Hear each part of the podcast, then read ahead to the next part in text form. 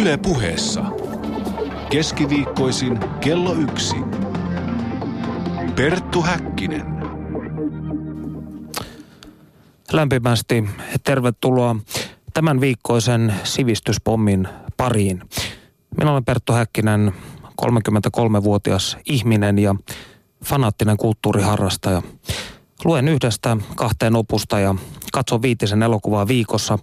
Musiikkia kuuntelen päivittäin tuntitolkulla konserteissa sekä taidehäppeningeissä Ravaan Alin oma. Kulttuuriharrastukseni sijoittuu kuitenkin hyvin vahvasti niin kutsutulle vapaalle kentälle. Siitä ohjelman syy. Katsotaanpa tarkemmin.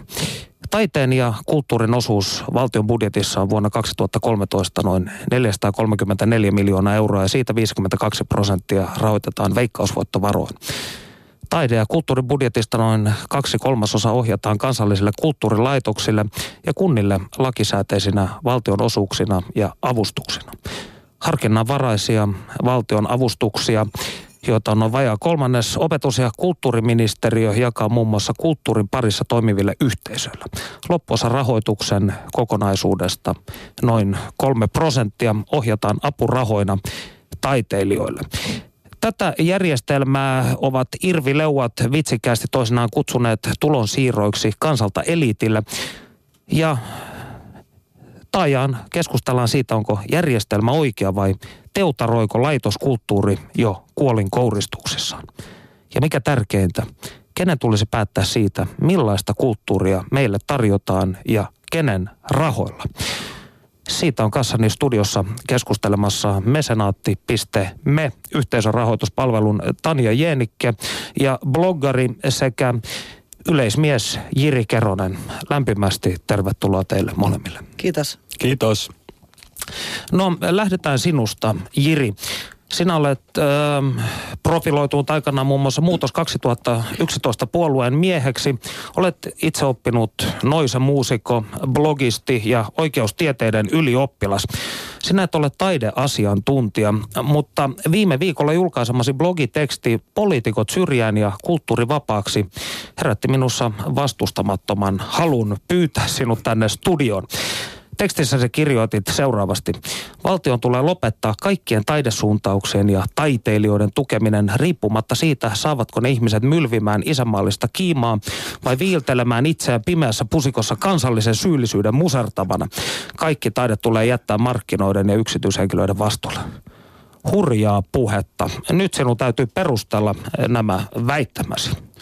Tämähän ei ole millään tavalla hurjaa puhetta.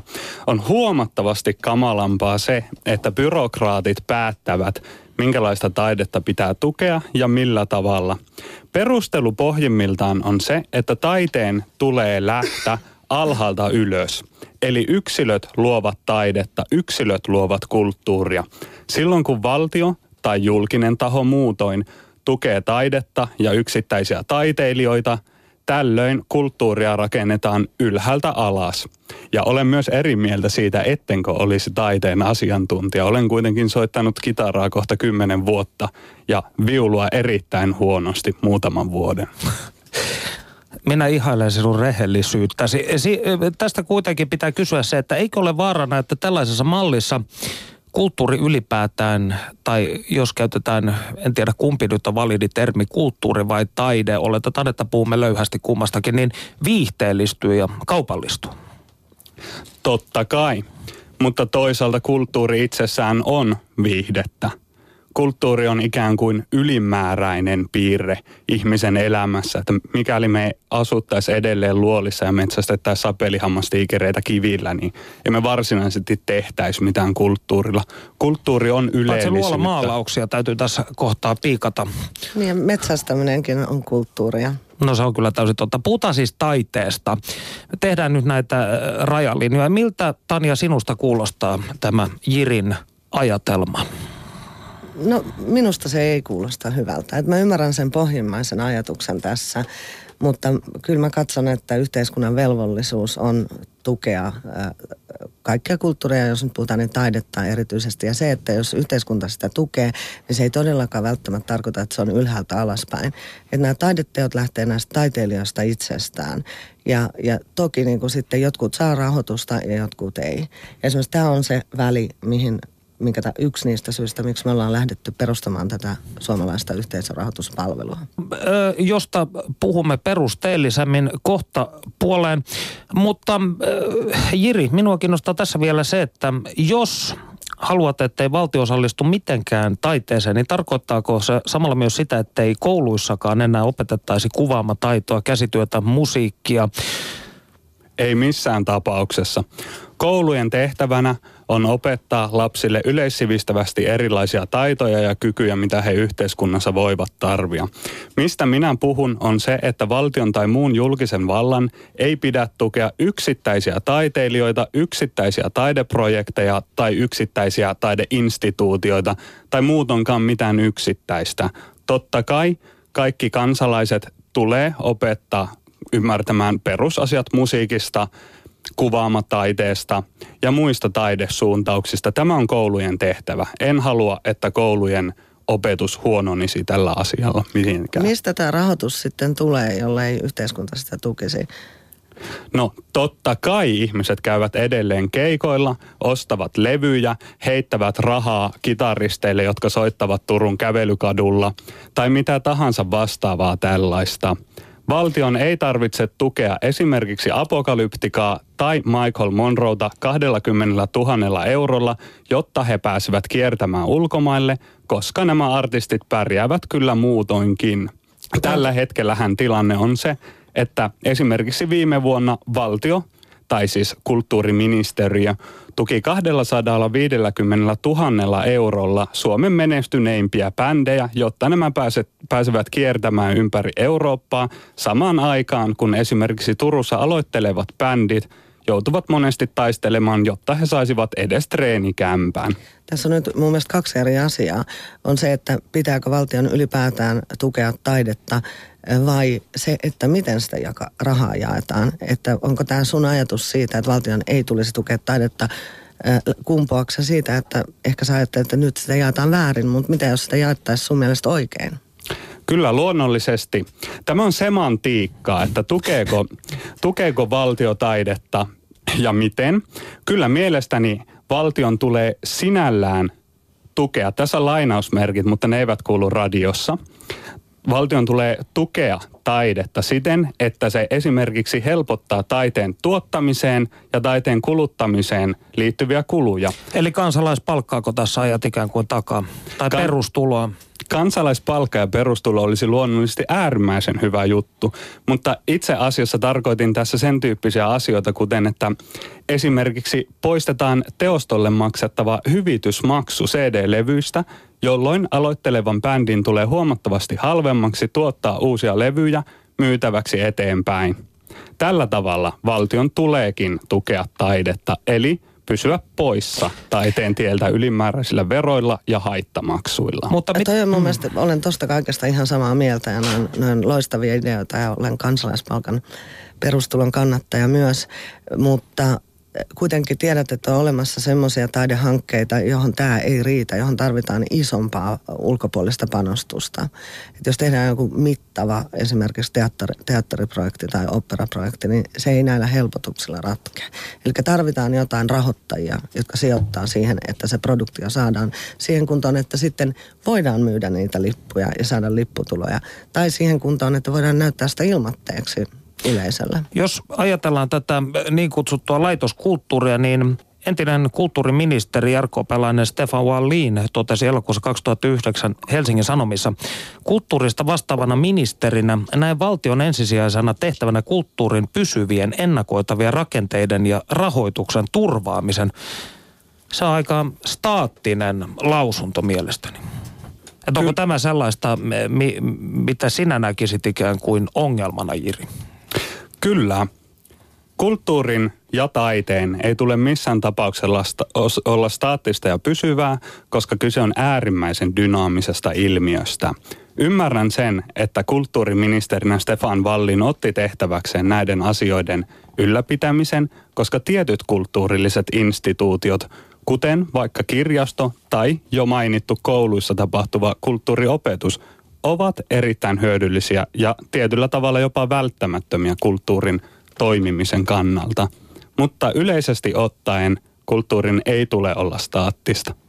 Tässä piti vielä kysyä se, että jos nyt ajatellaan tätä sinun malliasi, että valtio vetäytyy tästä kulttuurin ja taiteen tukemisesta, niin Suuri osa laitoskulttuurin, niin kutsutun laitoskulttuurin budjetista kuitenkin solahtaa hauskaasti sanottuna seinien pystyssä pitämiseen, niin mitä kaikille näille tiloille tulisi sitten tehdä, kun kulttuuriammattilaiset on ajettu niistä pois? Uskoisin, että näille tiloille kyllä on käyttöä. Kysyntää riittää erilaisille tiloille. Esimerkiksi kotikaupungissani Turussa on monesti ongelmana se, että tiloja on jopa liian vähän. Nämä eivät varmasti jää tyhjilleen. Eli käytetään siihen hivenä tällaista Hollannissa hyödynnettyä lähestymistapaa, että valtio tarjoaa fasiliteetit ja ihmiset sitten eri kulttuuriryhmittymät voivat tehdä niissä asioita. Tämän tyyppisiä järjestelmiähän on erilaisissa kunnissa, kuten vaikka nuorisotalot. Tämän tyyppinen toiminta, se on ihan ok. Sinä kannatat. Minä kannatan. Mitä no, Tanjo? Tietenkin kannatan, mutta tarkoittaako tämä sitä, että, että, että taulut, taulut pihalle kiasmasta ja, ja treenikämppiä ja tanssistudioita sinne? No, tämä tarkoittaa sitä, että jotta kiasman kaltainen möllötys pystyy seisoskelemaan tuolla ja tarjoamaan tätä hienoa taidetta. Tämä oli taas lainausmerkeissä, koska en pidä suurinta osaa kiasmalla olevasta jutusta taiteena. Jotta Kiasman pystyy tarjoamaan tällaista taidetta, Kiasman pitää pystyä jollain tavalla itse hankkimaan oman rahoituksensa sen sijaan, että tämä rahoitus otetaan väkipakolla ihmisiltä tai julkisista varoista, jotka voitaisiin käyttää jotenkin järkevämmin ja demokraattisemmin tukemaan kaikkia taiteilijoita ja kulttuurin tuottajia. Miten sitten nämä toimettomat taiteilijat rehabilitoitaisiin osaksi yhteiskuntaa? Laitetaanko heidät johonkin työväenopistoihin kursseille? No, mä väitän, että nämä taiteilijat eivät varmasti tule lopettamaan taiteen tekemistä, jos tälle taiteelle on kysyntää, kuten hyvin suurella osalla tuetuista taiteilijoista, kuten jo esimerkkinä mainitsemani Apokalyptika ja Michael Monroe, niin heillä ei tule olemaan mitään ongelmaa, vaikka valtio vetäytyisi tästä. Tässä vaiheessa huutolaatikossa yle.fi kautta puhe niin nimimerkki Roupinkia toteaa, minusta pitäisi pystyä päättämään maksaako esimerkiksi veroa teattereille ja museoille sun muille vai urheilulle. Tämä on mielenkiintoinen pointsi, johon me tulemme hetken päästä, kun Tanja Jenikke kertoo meille, mikä tai mistä on kyse mesenaatti.me palvelussa. Studiossa siis Perttu Häkkinen, Jiri Keronen ja Tani Jeenikke. Päivän kysymys kuuluu, tulisiko valtio tukea taidetta ja pitäisikö veronmaksaja ottaa prosessiin mukaan? Tähän väliin kuunnelkaamme, mitä Ateneumin amanuenssi Timo Huusko kertoo meille mesenaattiuden historiasta ja vaikutuksesta suomalaisen taiteeseen. Panu Hietaneva haastattelee. Yle puheessa. Keskiviikkoisin kello yksi. Perttu Häkkinen. Missä mesenaattiperinteen juuret ovat ja mistä tällainen taiteen tukeminen on saapunut Suomeen? No mesenaattiperinteen juurethan ovat äh, lähinnä siinä, että kuninkaat ja paavit ja äh, sitten äh, kaikenlaiset ruhtinassuvut alkoivat tukea taiteilijoita – itse se mesenaatti-sanahan tulee niinkin kaukaa kuin antiikin Roomasta tällaisesta henkilöstä kuin Gaius Mekenas, joka oli runoilijoiden tukija se varmasti yleistyi se taiteen mesenointi sitten renesanssiajasta lähtien ja tuli sitten Keski-Euroopasta vähitellen Ruotsiin ja sieltä sitten tämmöinen ajatus tänne periferiseen Suomeenkin varmaan kantautui, että joku Kustaa Kolmashan esimerkiksi tuki tosi paljon taidetta Ruotsissa Suomessa se oli todella vähäistä ja sitten Suomen taideyhdistys, kun perustettiin 1846, niin sillä tavalla saatiin kerättyä, varo, kerättyä varoja taiteen tukemiseen. Et, itse asiassa perustettiin tällainen asiamiesverkosto ja sitten sitä kautta saatiin taidearpajaisia aikaa ja muuta ja Ateneumin taidemuseon kokoelmatkinhan ovat sitä kautta saaneet alkunsa, mutta sittenhän tuli kyllä yksittäisiä merkittäviä taiteen tukijoita, kuten esimerkiksi G.A. Serlaakkius, tehtailija, joka esimerkiksi tuki Akseli Galen Kallelan, silloin vielä Aksel Galenin taiteen tekemistä sillä tavalla, että hän ihan ilman vastiketta antoi hänelle kuukausi rahaa monen vuoden ajan. Kuinka merkittävä mesenaatin tuki oli Akseli Galleen Kallelalle? Tällainen historioitsija kuin Teemu Keskisarja on kirjoittanut siinä Serlakiuksen elämäkerrassa viitannut siihen, että, että tiedot, tiedot siitä suhteesta minulla ovat siitä kirjasta ja tota, siitä olen päätellyt, että kyllä se niin kuin siinä, koska taiteilija oli silloin varsin nuori, niin se oli merkityksellistä. Hänellä ei ollut vielä sellaisia varmoja tulonlähteitä, että sehän oli sitten toi ainoa triptykki, jonka senaatti tilasi tilasi Kalen Kallelalta, niin tota, se, mikä sitten ikään kuin mahdollisti sen hänen uransa taloudellisen jatkumisen myöhemmin, mutta se oli vasta vuonna vasta 1890-luvun alussa, että se oli 1880-luvulla tämä Serlakiuksen tuki varmasti hyvin merkityksellinen. Millaista mesenaattien toiminta on sitten ollut 1900-luvun alkupuolella? 1900-luvun alkupuolella taideelämä kasvoi jo siinä määrin, että, että tuota, tietysti mielessä se muuttuu sillä tavalla, että pystyy ajattelemaan, että taide on arvo-omaisuutta siinä, missä joku muukin, ja sen arvo voi kenties nousta myöhemmin. Ja hyvä esimerkki 1900-luvun alun suomalaisesta taidemesenaatista on taidekauppias Jösta Steenman, joka, joka tuota, jota on tavallaan kiittäminen siitä, että me tunnemme Helen Särbekin ja häntä arvostetaan niin paljon kuin nykyään arvostetaan, koska hän ikään kuin löysi Särvekin uudestaan ja piti hänen näyttelynsä vuonna 1912 ja, ja tuota, sillä tavalla toi häntä esille ja mahdollisti sen, että hän pystyi sitten tekemään taidetta vanhemmallakin iällä. Olivatko mesenät aina rikkaita ihmisiä vai oliko toiminnassa mukana keskiluokkaa? Joo, se onkin hyvä kysymys, koska niitä on ihan kaikista yhteiskuntaluokista ja tiedetään ihan sanotaan nyt ainakin tällaisia pikkuvirkamiehiäkin, jotka ovat tukeneet taidetta, että esimerkiksi opettajia, sitten tietysti lääkäreitä, insinöörejä. Se ei ole niin yläluokkainen harrastus kuin mitä voisi kuvitella, koska jos, jos tuota, taiteilijan nuorena oppii tuntemaan ja se ei ole tehnyt vielä niin tällaista suurta läpimurtoa, niin silloinhan se on mahdollista vähemmilläkin varoilla hankkia taidetta. Millaisia ihmisiä sitten nykypäivän mesenaatit ovat? Mä luulisin, että heitä on, heitä on enemmän kuin me tiedämmekään, koska tota, taiteen harrastaminenhan on yleistynyt varmasti jostain sanotaan 1980-luvultakin lähtien hyvin, hyvin voimakkaasti ja se ei vaan sillä tavalla ehkä näy näy niin selkeästi kuin aikaisemmin, koska myöskin taiteilijat ovat nykyään niin hyvin koulutettuja ja sitten he osaavat myöskin markkinoida itseään, että ne ennen vanhaan kun taiteilija tuki jotakin köyhistä oloista tulevaa kielitaidotonta taiteilijaa, niin se tavallaan, siis mesenaatti tuki, niin se tavallaan romantisoitui se mesenaatti, kuva siitä mesenaatin toiminnasta sitä kautta myöskin. Ja sitten toinen juttu on se, että yleensähän sitten se tulee tietoisuuteen, että tällaisia mesenaatteja on vasta siinä vaiheessa, kun heidän testamenttinsa tulee julki. Eli tuota, monesti ihmiset, anteeksi, ihmiset, jotka keräävät taidetta, niin eivät halua tehdä siitä mitään suurta numeroa ennen kuin sitten tulee ilmi, että se teoskokoelma lahjoitetaan jonnekin. Näin puhui siis Ateneumin amanuenssi Timo Huusko Panu Hietanevan haastattelussa. Tämä mesenaattius kuulostaa aivan mielettömän hienolta. Sääli vain, että olen niin perkeleellisen köyhä ihminen. Mutta tämäkään ei välttämättä ole tulevaisuudessa enää este. Nimittäin Tanja Jeenikke, sinä olet mesenaatti.me yhteisön rahoituspalvelun yksi perustajista. Mitä mesenaatti.me tekee? Eli me ollaan Suomen ensimmäinen yhteisörahoituspalvelualusta, tai tarkalleen ottaen avaamme palvelun tuossa noin kuukauden sisällä. Tällä hetkellä ollaan pilotointivaiheessa. Ja kyseessä on netissä toimiva palvelualusta, jonka avulla rahoituksen hakijat, projektin tekijät, vaikka tässä tilanteessa taiteilijat, voivat esitellä hankkeensa ja sitten kohdata ne mahdolliset rahoittajat.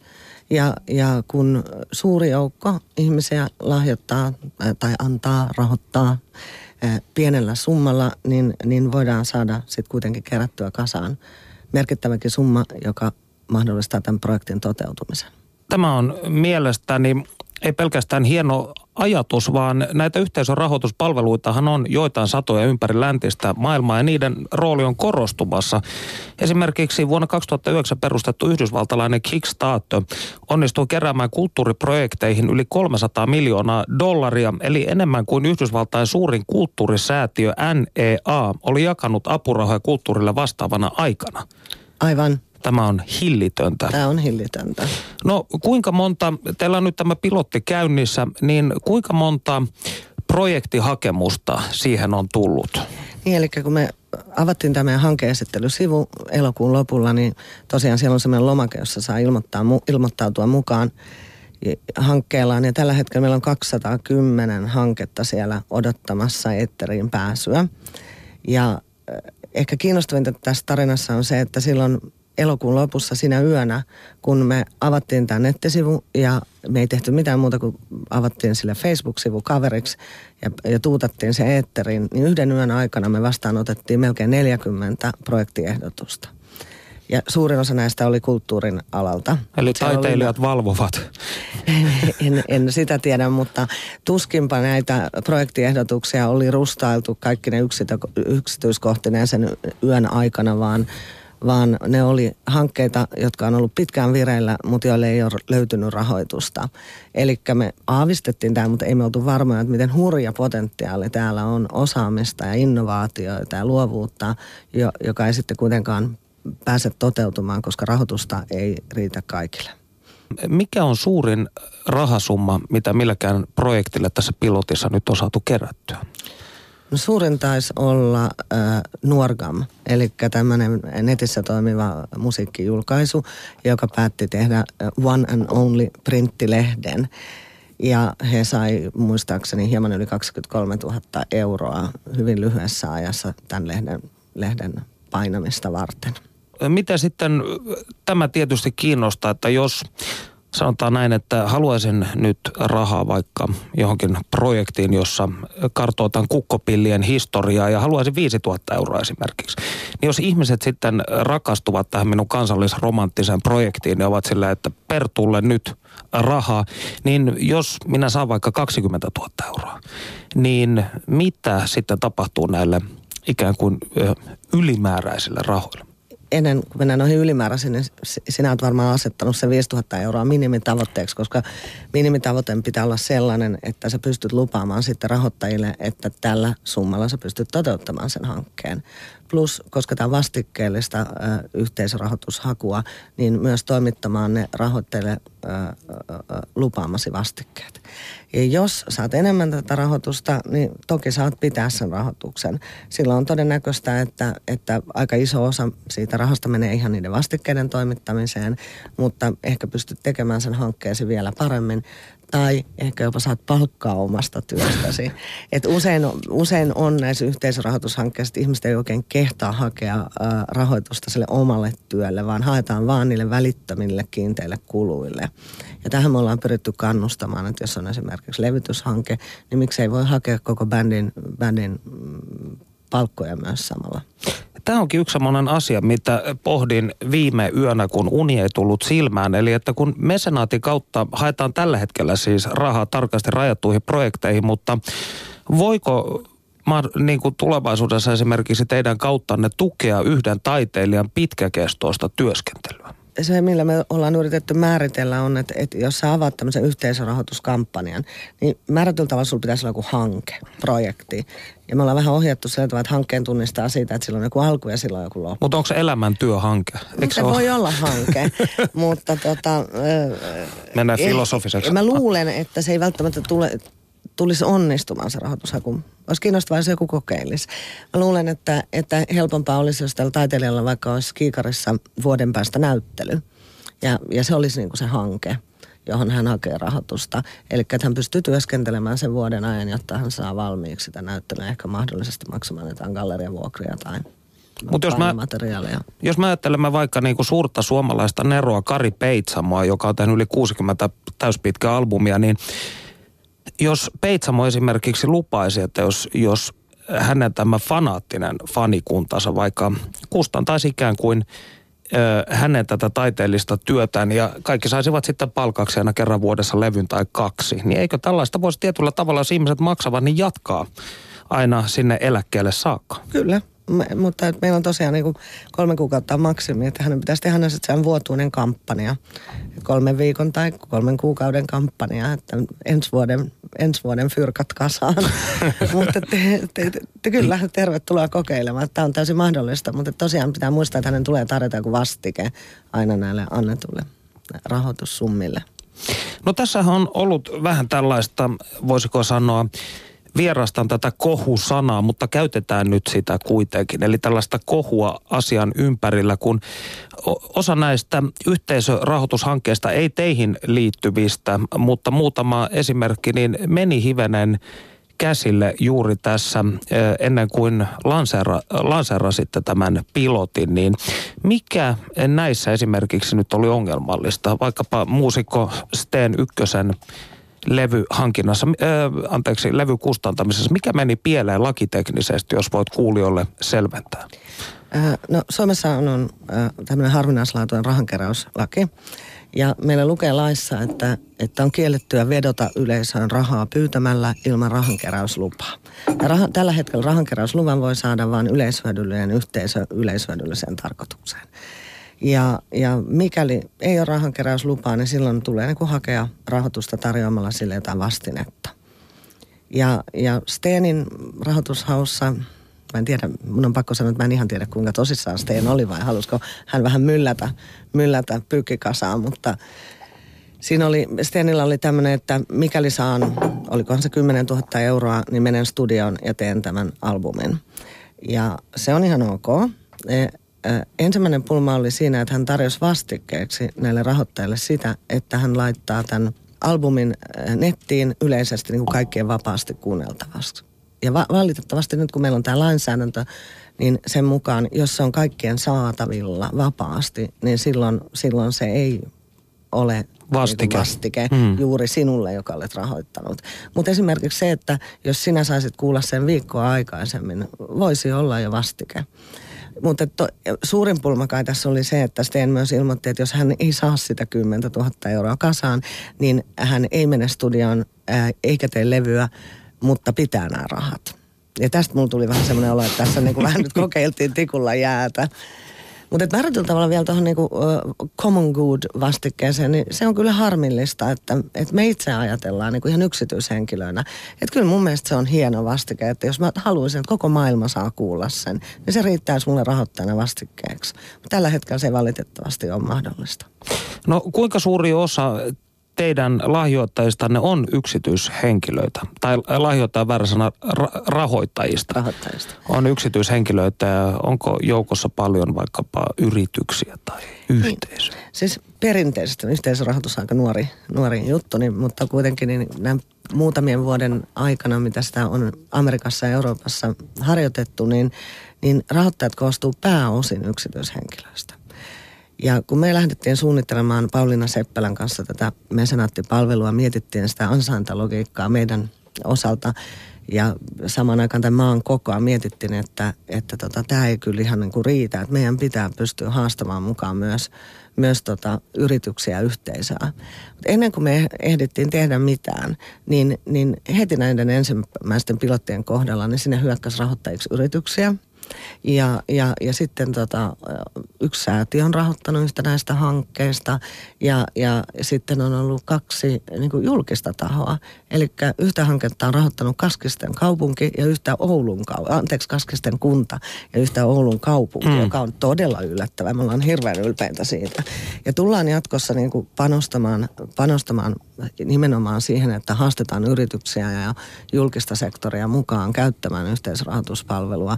Ja sitten me ollaan heitetty ja muutamalle säätiölle haaste tästä, että lähdettäisiin yhdessä miettimään, että miten esimerkiksi säätiöt vois voisi tota, rahoittaa yhteisrahoituspalvelun kautta tai avata sinne jotain omia sellaisia ö, rahoitushakuja. Meillä on hauskoja ideoita mielessä, mutta tuoda vähän sitä läpinäkyvyyttä ja vuorovaikutusta siihen, että miten, siihen oman rahoitustoimintaansa. Ja toistaiseksi säätiöt on ollut, ollut hyvin innostuneita, mutta tässä nyt tulee menemään varmaan syksyyn ennen kuin saadaan nämä palikat kohdalleen ja se palvelu hiottua just heille sopivaksi? No taiteilijoista usein sanotaan, että taiteilija on epäluotettava ja jos sitten tällainen niin kuin uuden sukupolven, sanotaan nyt vaikka Pentti Saarikoskimainen hahmo, niin ottaakin nämä rahat ja katoaa Venäjälle juopottelemaan, niin mitä silloin tapahtuu? Taiteilijan epäluotettava. Minusta tuntuu, niin kuin täällä joku täällä... Siis tämä oli tietystikin ainoastaan negatiivinen stereotyyppi ja tämä ei ollut minun oma ei, käsitykseni. Ei. Ja pikemminkin minusta tuntuu, että,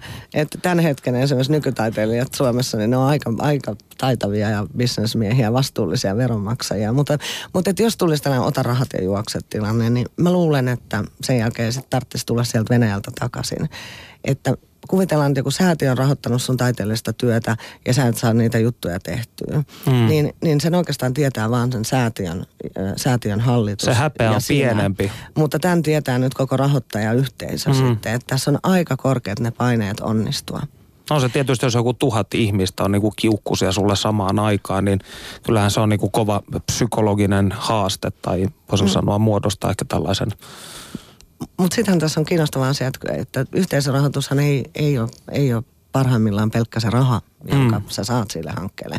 Että, että tota, Muodostuuko siinä tällainen verkosto, tukiverkosto tälle Kyllä. taiteilijalle myös just, henkisessä mielessä? Just tätä mä olin sanomassa. Eli, eli jos sä vaan pidät näistä rahoittajista huolta, muistat kiittää heitä ja, ja, ja kerrot heille työsi etenemisestä, niin sullahan on heti siinä ihan mahtava tukiyhteisö. Että tota, voisi kuvitella, että sitten jos tulee tällainen niin kuin pulmatilanne esimerkiksi, että, että nyt basisti on kadonnut tai, tai nyt tuli tämmöinen ongelma, että meillä ei olekaan varaa maksaa tätä tai tätä, tai me ei tiedetä, mistä me löydetään tällaista, niin mä luulen, että sieltä yhteisöstä tulee löytymään apua. Että et me jo nyt ollaan saatu nähdä, että se on hyvin paljon enemmän kuin pelkkä se rahoitus.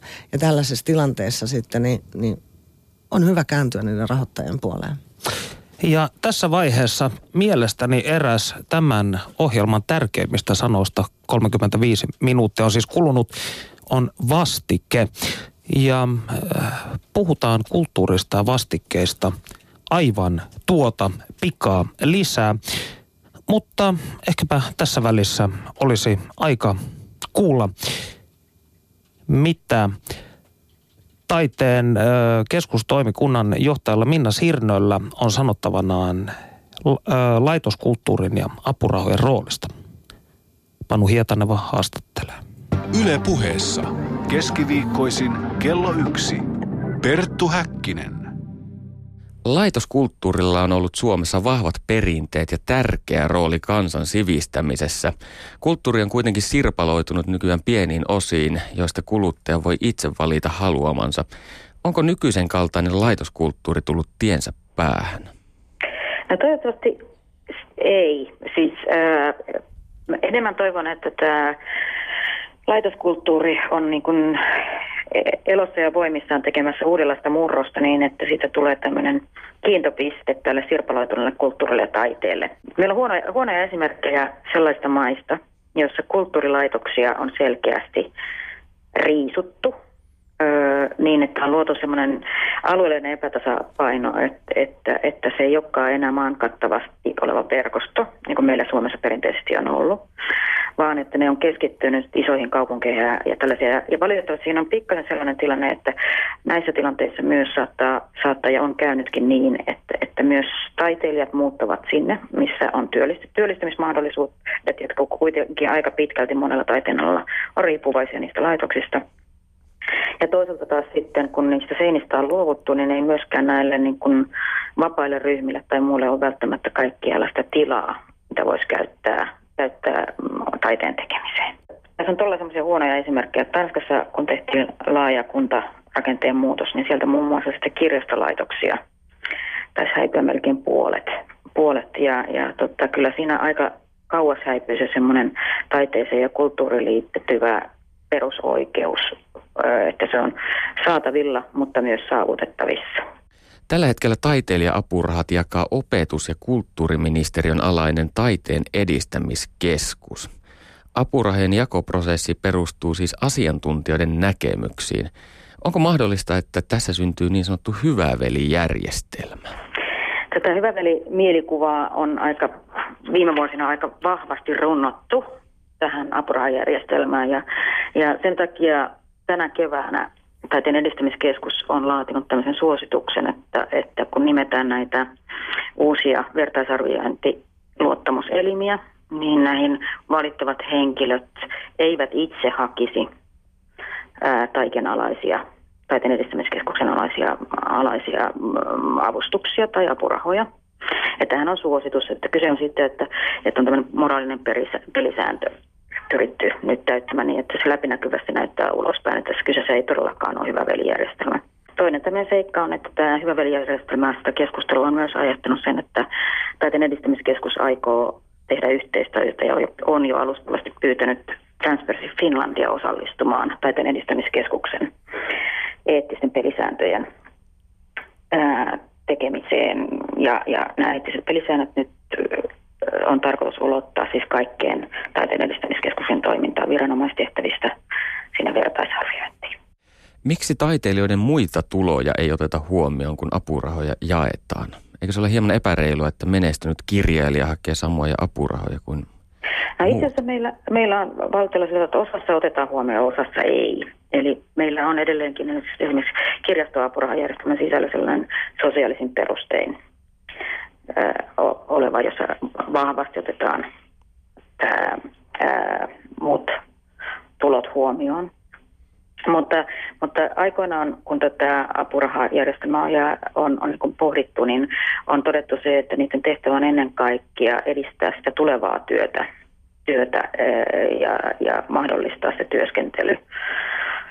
Ja, ja tota, tässä, tässä näkökulmassa se menisi kirjailija saattaa olla sen tulevan tuen, tuen tarpeen, mutta mä luotan kyllä myös tähän vertaisarvioihin, jotka pohtivat yhtenä niin kun, mm, kriteerinänsä on ihan selkeästi se tarve että kuinka suuri tarve tälle on. Ja, ja sitten muistuttaisin myös, että kun kirjailijoista ja muista taiteilijoista on tehty toimeen tai tulotutkimuksia, niin, niin aika harva kirjailija, vaikka päällepäin näyttää menestyksekkäältä, niin, niin on päässyt hirvittävän paljon nauttimaan tuosta taloudellisesta ilosta.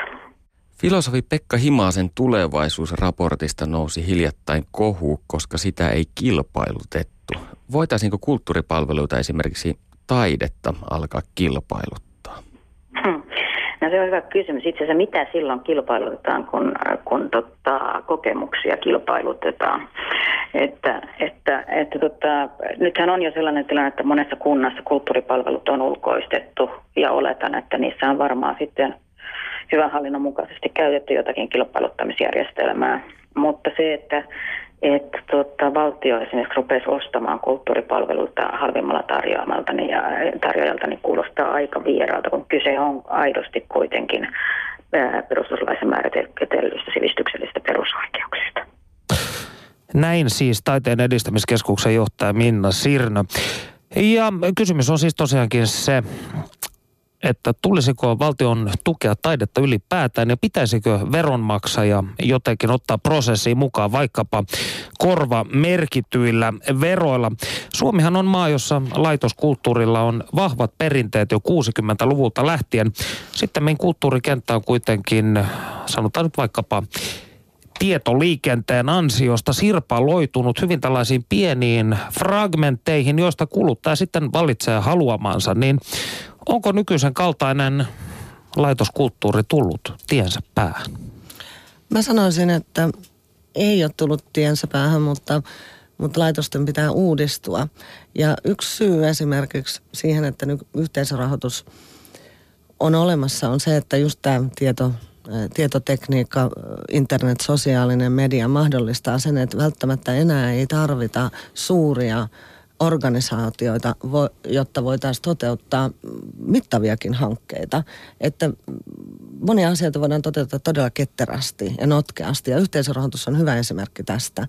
Mutta tämä ei suinkaan tarkoita sitä, että, että edelleenkin toistan, että minun mielestä valtiovallan pitää osallistua taiteen tukemiseen ja, ja määrä taidelaitoksia tarvitaan, mutta se, että kuinka notkeita ja ketteriä ne on, että kyllä mekin yritetään niitä haastaa mukaan, niin kuin mä aikaisemmin tuossa sanoin jo, että säätiöiden kohdalla ollaan jo vähän aloitettu sitä työtä. Mm.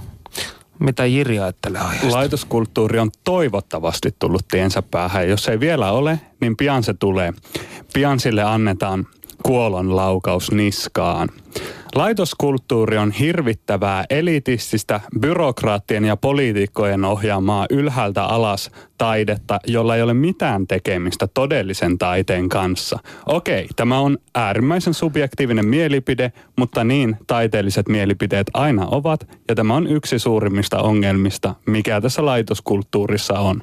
Tämä todellinen taide, niin sehän on jo itsessään metafyysinen arvoarvostelma. Kyllä. Äh, mutta tota, no jos ajatellaan 60-luvulla siis syntynyttä sosiaalidemokraattisen hyvinvointivaltiomallin oheen tullutta laitoskulttuuria, niin sehän perustuu ajatukseen siitä, että valtion tehtävä on kouluttaa taiteilijoita vähän kuin terveydenhoitajia ja sitten laittaa heidät ympäri maata taiteilemaan. Siis puhun esimerkiksi läänin taiteilija instituutiosta. Eli toisaalta että kaikkialla olisi vaikkapa nyt kaupungin orkesteri, taidemuseo ja sitten ö, nippuläänin taiteilijoita, niin onko tällainen malli ikään kuin, kuinka, kuinka, kauan, kuinka kauan tämä jatkuu tai voi jatkua?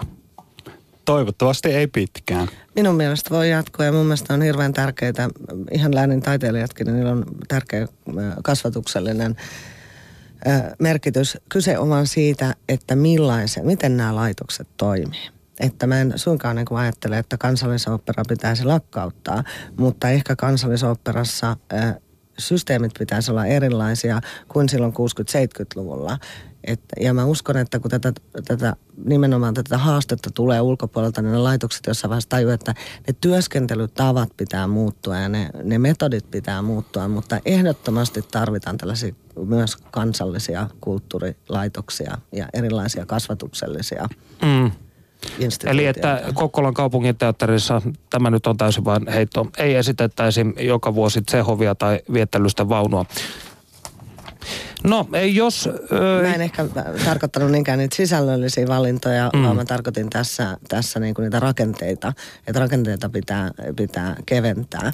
Ja ilmi selvästi, kun mä sanoin, että nyt on aika, jolloin pystyy tekemään suuriakin hankkeita tosi notkeasti ja ketterästi, niin kyllähän se pistää nämä laitokset katsomaan peiliin, että mihin se raha menee mm. ja miten ne organisaatiot toimii, kun toiset samaan aikaan saa puolet vähemmällä rahalla jotain muuta aikaan. Mutta ehdottomasti näitä, näitä tällaisia ikään kuin instituutioita tulee vaalia.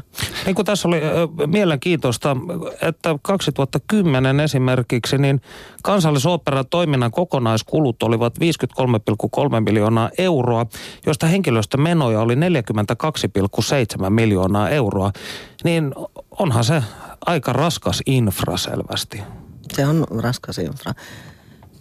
Tässä pitää kysyä sitä, että saavatko kansalaiset tällä 50, paljon se oli 40-50 kokonainen...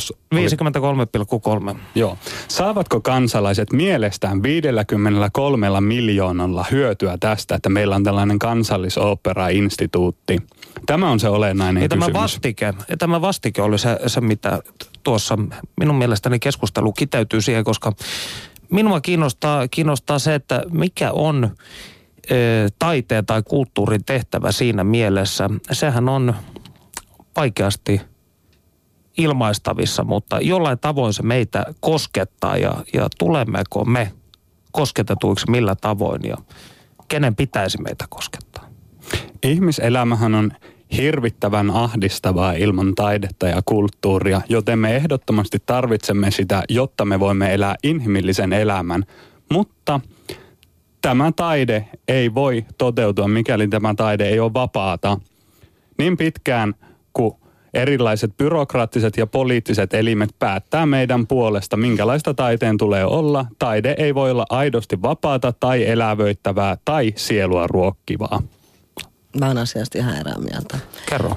Taide voi aivan hyvin olla. Jos on hy- hyvä, toimiva va- vaikka instituutio, e, niin totta kai siellä voidaan toteuttaa vapaata taidetta. Ihan samalla lailla kuin kun mä voin toteuttaa vaikka omassa ateljeessani. Silloin se on toimiva instituutio. Et näitä rakenteita ei missään nimessä pidä purkaa. Ja, ja yhteisörahoitus ei todellakaan halua kyseenalaistaa tätä, vaan yhteisörahoitus haluaa tuoda lisää mahdollisuuksia tähän kentälle. Ja esimerkiksi näille instituutioille, ajatellaan vaikka Kiasmaa. Kiasmalla on valtavan hyvät tilat. He, he pitää vaikka Afrikka-näyttelyn. Ja heille tulee valtavasti ehdotuksia ää, tämmöiseen museopedagogiikkaan liittyvistä ää, projekteista, joita he voisivat toteuttaa, mutta määrärahat ei riitä kaikkeen. Eli siellä saattaa olla tiloja hyödyntämättä, kapasiteettia hyödyntämättä.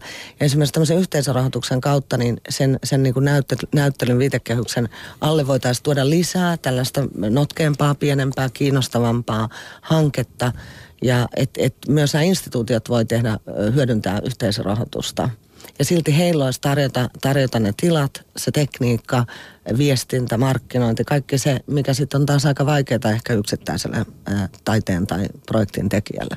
Tämä yhteisöllisyys on siinä kiinnostava, että kun aika ajoin nousee tällainen vuoden 2013 iskusana, että uusi yhteisöllisyys ja yhteisöllisyyttä taiteeseen ja yhteisöllisyyttä kaikkeen muuhunkin, mutta kun asia tarkemmin ajattelee, niin taidehan on lähtökohtaisesti yhteisöllistä, että nämä miehet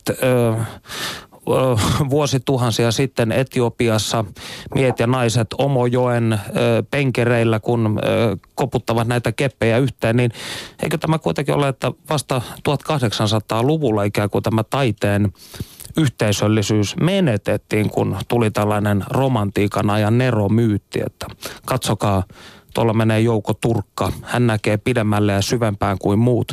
Ja siinä vaiheessa eristettiin ikään kuin tämä yleisö ja, ja taiteilija toisistaan.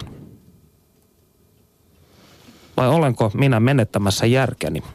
Sä todennäköisesti oot menettämässä on mutta se, se ei kuitenkaan liity tähän asiaan itsensä. Että kyllähän meillä on ihan selkeästi kehittynyt tämmöinen eliittijärjestelmä kulttuuriin ja taiteeseen.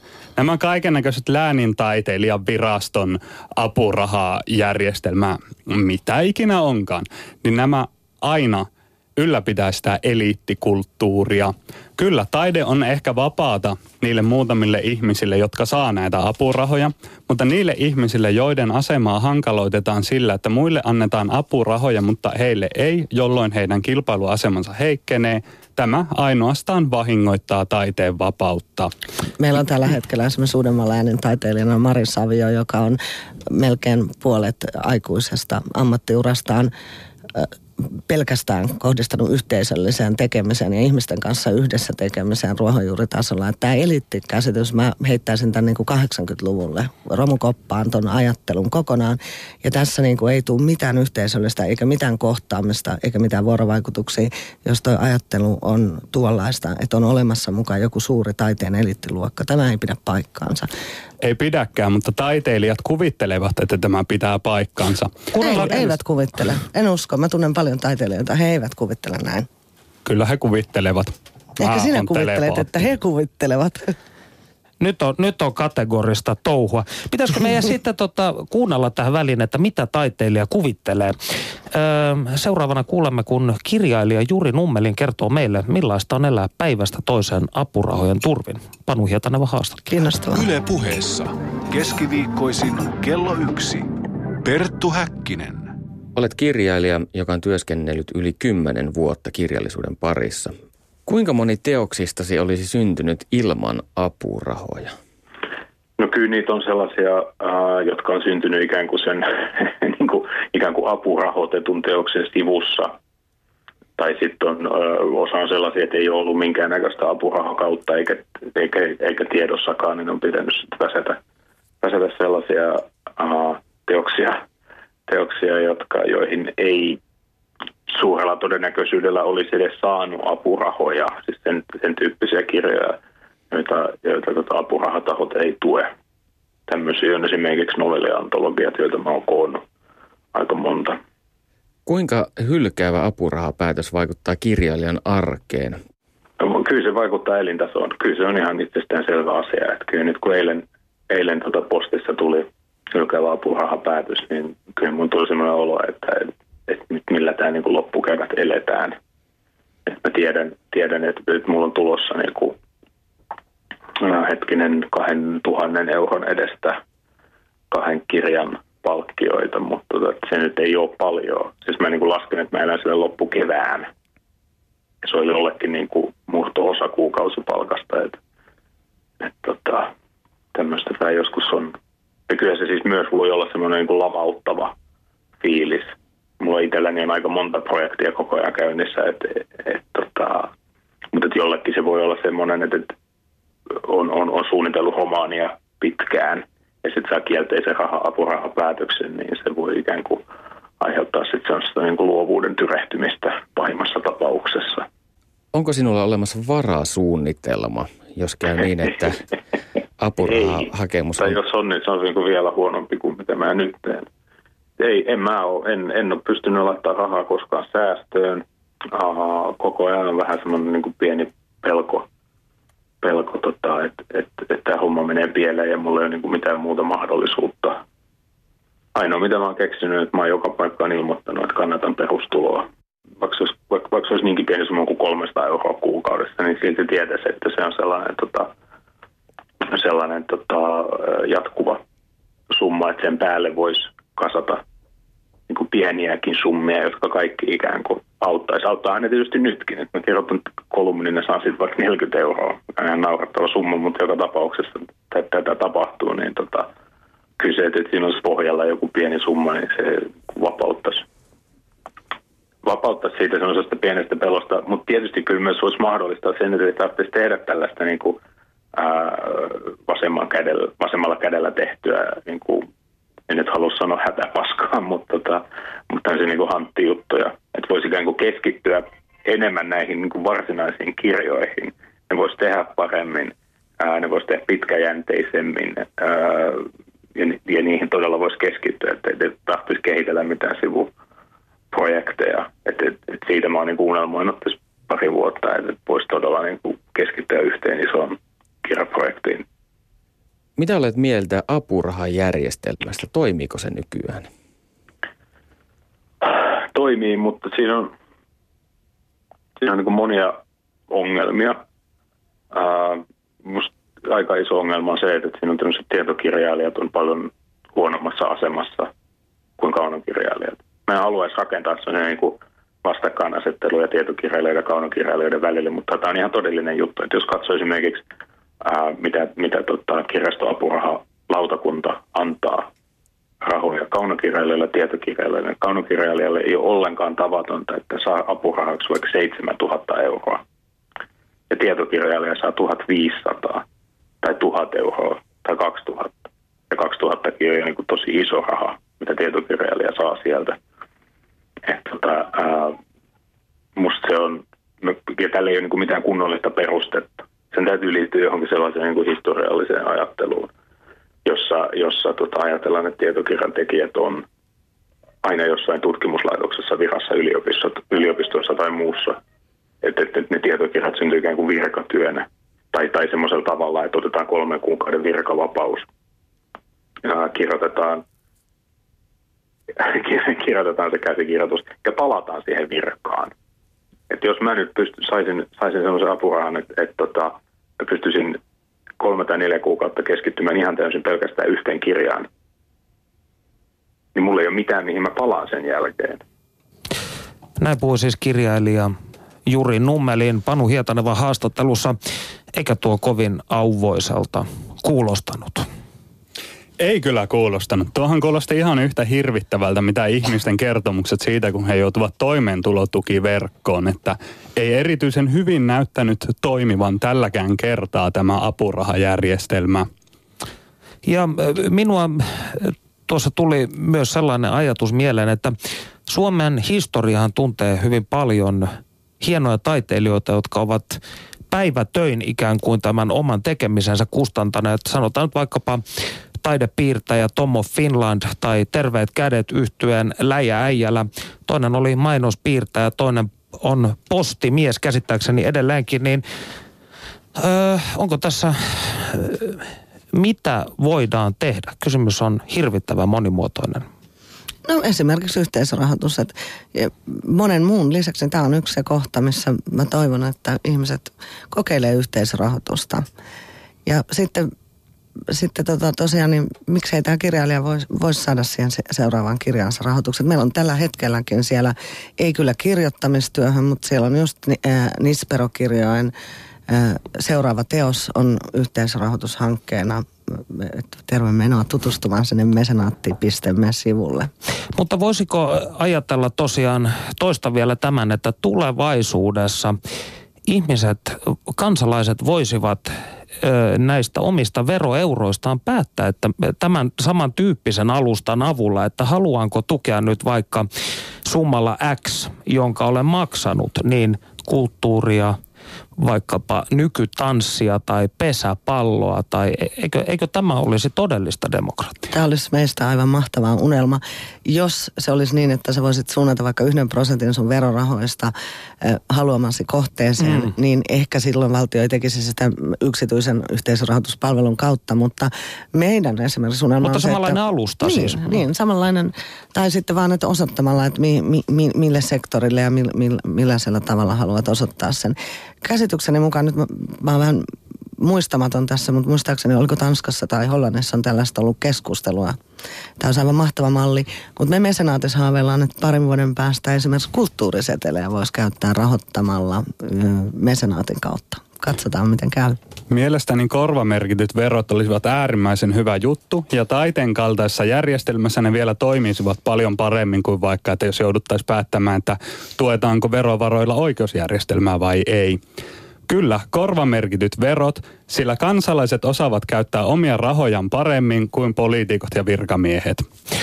Näin puhui siis Jiri Keronen ja Tanja Jenikke. Lämmin kiitos teille kummallekin vierailusta tässä kevään kulttuuripoliittisessa keskustelussa. Kiitos. Kiitoksia.